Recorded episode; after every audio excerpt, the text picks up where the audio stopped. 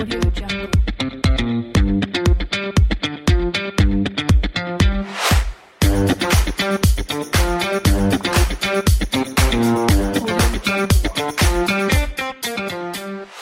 hola, ¿qué tal amiga y amigo del podcast Ventas B2B?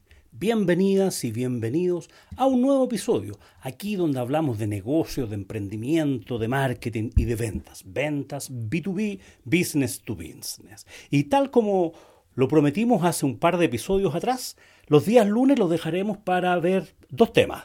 El desenlace del caso de, presentado el viernes de la semana anterior anterior, por decirlo así, y la presentación del caso que, se, subimos en, en nuestra sección, en nuestro newsletter, en LinkedIn, de casos de negocios, en la presentación del caso siguiente, del caso que está vigente. Entonces, vamos a lo nuestro sin más vueltas.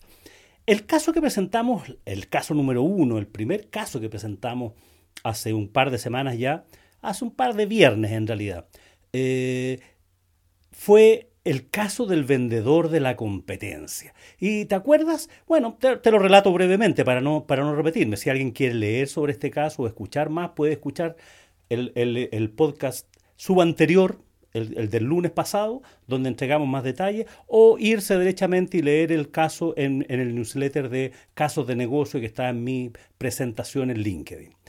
El caso del vendedor de la competencia se trata de un dilema que tenía Pedro. Pedro era el jefe de ventas de una empresa y estaba pasando por serios aprietos. Ya le, le, estaban pidiendo el cargo y amenazando con que sería despedido si es que no lograba revertir los resultados. Había tenido un semestre muy malo y se veía que no iba a cumplir con las metas ni por si acaso durante el presente año.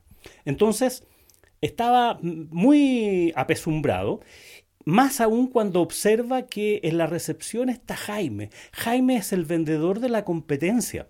El vendedor estrella de la competencia que era conocido por todo el mundo porque era un vendedor muy agresivo, ganador, todos los vendedores le temían e incluso se especulaba de que eh, no, no, tenía muy buenas artes, digamos, de que pasaba plata por abajo, qué sé yo, y lo vio en la recepción y lo saludó, por supuesto, y se dio cuenta que estaba esperando a don Juan. Don Juan era el dueño de la empresa y se va a su escritorio pensando, dice, aquí me van a despedir. Han buscado a Jaime para que me reemplace y lo que esperaba es que lo despidieran. Y en ese momento estaba pensando en eso y al rato después se acerca a su oficina don Juan con Jaime, lo deja y le pide a, Jaime, perdón, a Pedro que, que, lo acompañe a su oficina. Uf, ese momento fue terrible para Pedro.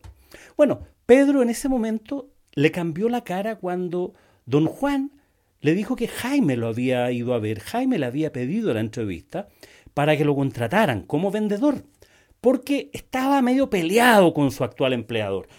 Todavía trabajaba ahí, no, había renunciado ni lo habían despedido, pero lo iba a hacer de todas maneras porque estaba muy enojado porque había tenido un tema con, con algunas comisiones que no le habían respetado según él.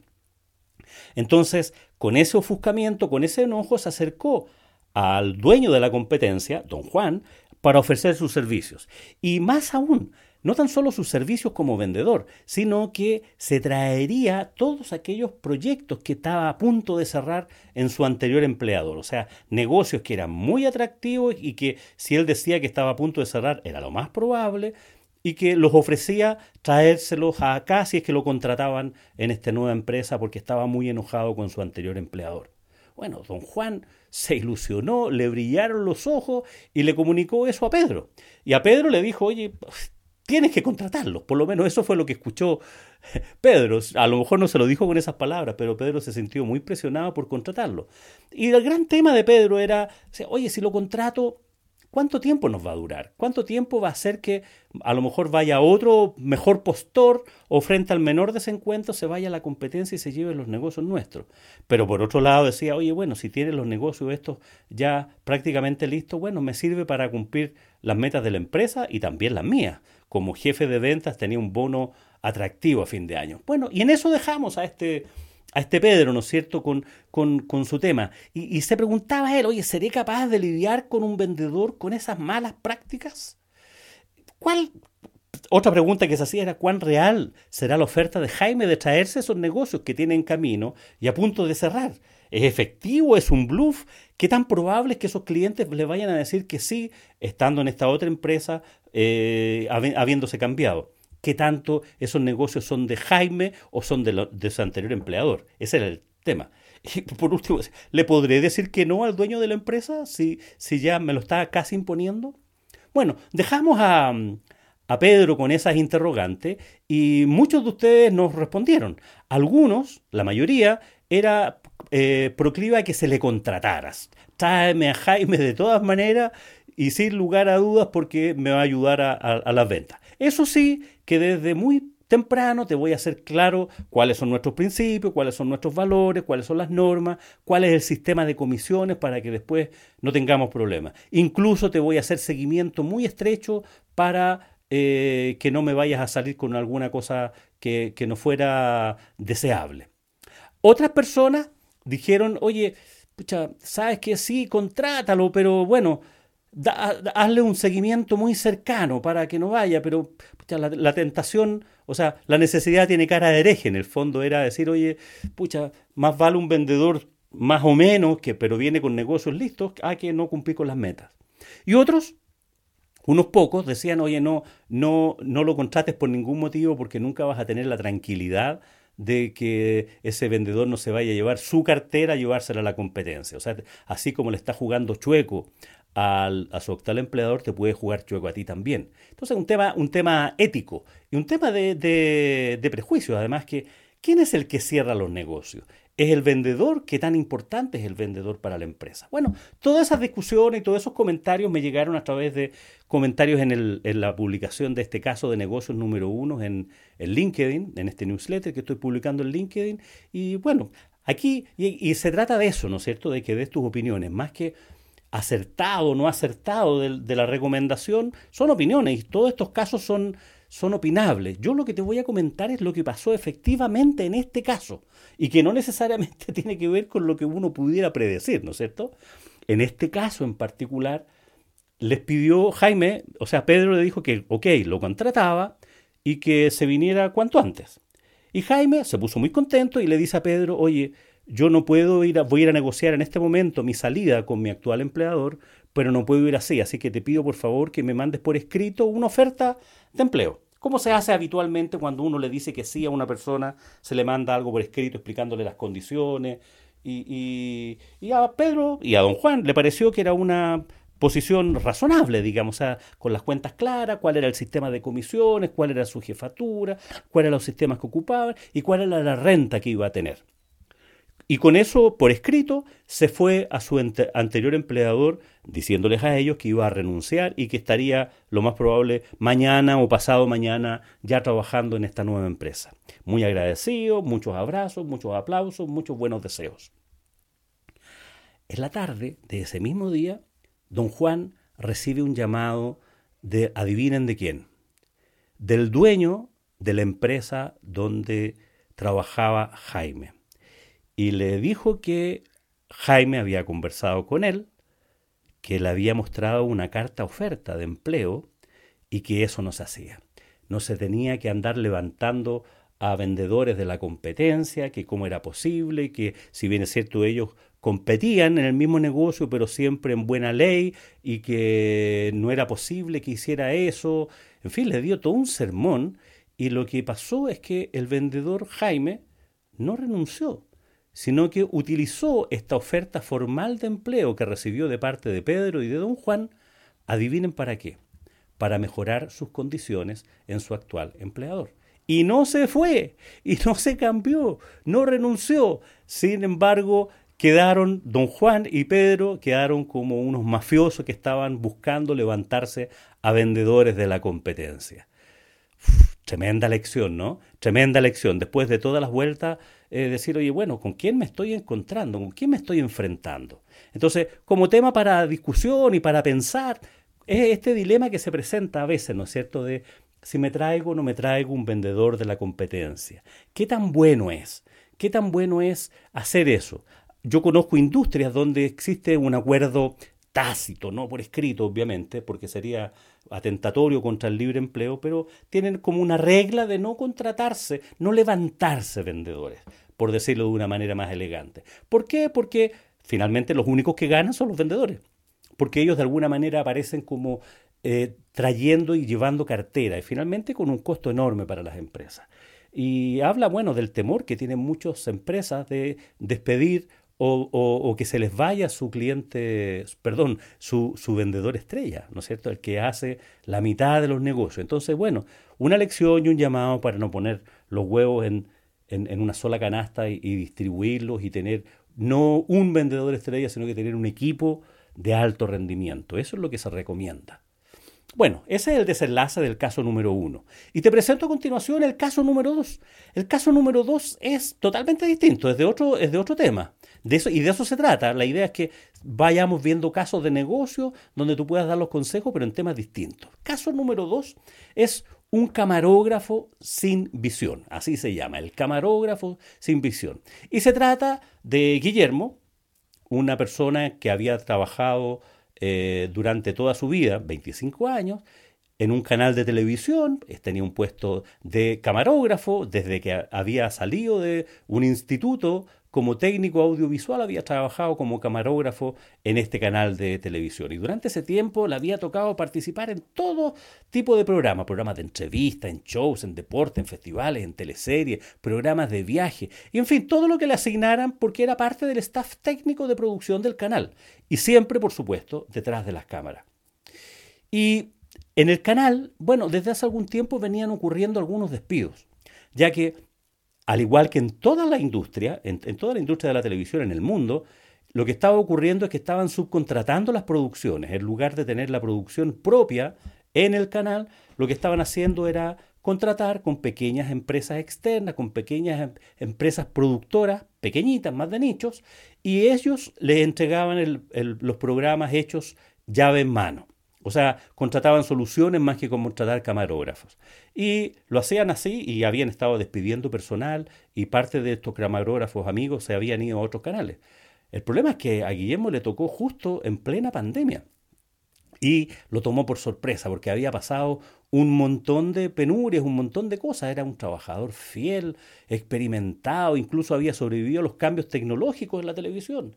Había, se había ido adaptando del paso de lo analógico a lo digital y conocía un montón de trucos de la producción y de la postproducción. Bueno, tenía 47 años ya y muy difícil enfrentar la cesantía. Necesitaba urgente generar ingresos ya que tenía que mantener a su esposa y a sus dos hijos. Su esposa había dejado de trabajar porque uno de, de los hijos tenía una enfermedad que requería un cuidado permanente de su padre. Entonces, ella, él era el único proveedor, el único sustento. Entonces, ¿Qué hizo? Bueno, durante los primeros meses de cesantía, imagínate, en plena pandemia, buscó trabajo en otros canales de televisión y en un montón de productoras sin resultado. Solo que un par de veces lo llamaron de una productora de un amigo para participar como camarógrafo eh, en un evento de una empresa y en un matrimonio, recibiendo un pequeño honorario, ¿no es cierto? Porque ahí ya te contratan por horas, no por, no por gestión, sino que es tu valor hora hombre.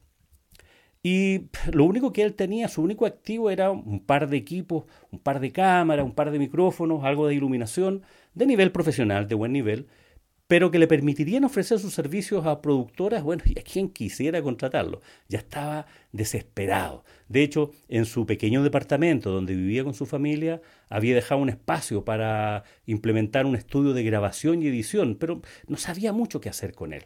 No sabía cómo, cómo hacer todos los días ya esta cosa ya era una obsesión. Mirá a youtubers, a los influencers, las redes sociales, los creadores de contenido, recorría las páginas web de las empresas, revisaba sus videos corporativos, miraba videos de capacitación y todo lo que fuera creaciones audiovisuales, pensando en encontrar por ahí alguna oportunidad para su trabajo como camarógrafo.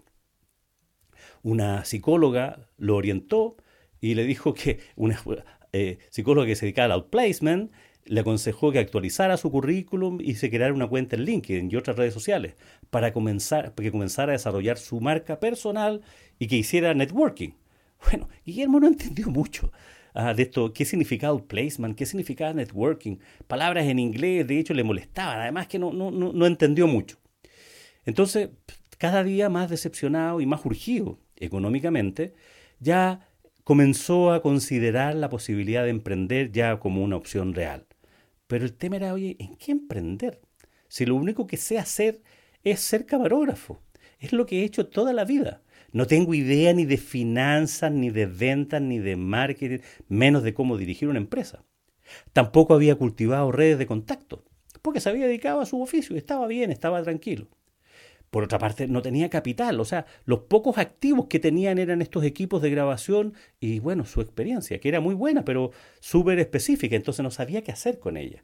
Entonces, ya no, le daba vueltas y vueltas y en sus noches de, insomnio pensaba en que podría venderle la producción audiovisual a empresas, que podría ser una buena alternativa, asociarse con una agencia de publicidad, crear una, su propia productora y contratar freelancers cuando fuera necesario buscar un socio que tuviera su fortaleza en el área creativa, en fin, le daban vueltas y vueltas. El asunto era cómo partir, cómo venderle a la empresa. Y aquí viene la pregunta para este caso. Si tú fueras un mentor de emprendedores, ¿qué consejos le darías a Guillermo? Ah, interesante, ¿no? ¿Te gustó? Bueno, si tienes consejos y si tienes mirar, lee el caso completo en, en newsletter, casos de negocio, que lo publico bajo mi mi dirección, ¿no es cierto?, en Julio Mujica, en, en, eh, LinkedIn, el, el, newsletter se llama Casos de Negocio y este es el caso número 2. El caso se llama El camarógrafo sin visión y puedes enviarnos tus comentarios y lo que a ti se te ocurra. Lo que a ti se te ocurra, esa es la idea. ¿Por dónde partiría Guillermo? ¿Qué debería hacer Guillermo? ¿Por dónde partir? ¿Cómo vender la empresa? ¿Cómo ofrecer sus servicios? ¿En qué? ¿De qué manera? ¿Cómo, cómo hacerlo? Bueno, esa es la interrogante que tiene Guillermo y que espero que tú lo puedas ayudar. Y así como en estos casos, el caso que presentamos, ¿no es cierto?, del vendedor de la competencia y, el del camarógrafo sin visión, la idea es presentar casos de discusión, que es un método que usan en muchas universidades, las más prestigiosas en el mundo de universidades de negocios, para discutir, justamente para plantear puntos de vista distintos, para escuchar a otros, a ver cómo, cómo tomarías tú tu caso, cómo podrías ser tú un asesor de empresas, un mentor, un tutor, un coach, eh, un asesor. ¿Qué, qué, qué, consejo le darías? Porque si estás en este mundo comercial, de negocios, de emprendimiento, es posible que te vayas a enfrentar con estas situaciones o parecidas o, o, similares o diferentes. Entonces tú puedes tener tu punto de vista. A lo mejor se te han presentado estos casos y tú puedes darnos tu opinión. Así que no dejes de darnos tu opinión, es muy valiosa, para mí al menos, de nutrirme con, la mirada, con la visión de otras personas. Y toda la semana, esta semana, a fines de la semana, por ahí por el viernes, estaremos presentando ya el tercer caso de negocio y el próximo lunes te estaremos dando el desenlace de este caso del camarógrafo sin visión y la presentación del caso número 3. ¿Qué te parece? Bueno, muchas gracias por llegar hasta acá, acá donde siempre hablamos de negocios, de marketing, de ventas y dirigido a emprendedores, vendedores, gente que dirige equipos comerciales y, todos los que estamos en este ecosistema del emprendimiento y de las ventas. Te dejo hasta acá, deseándote que tengas un muy buen día y por supuesto que tengas muy buenas ventas.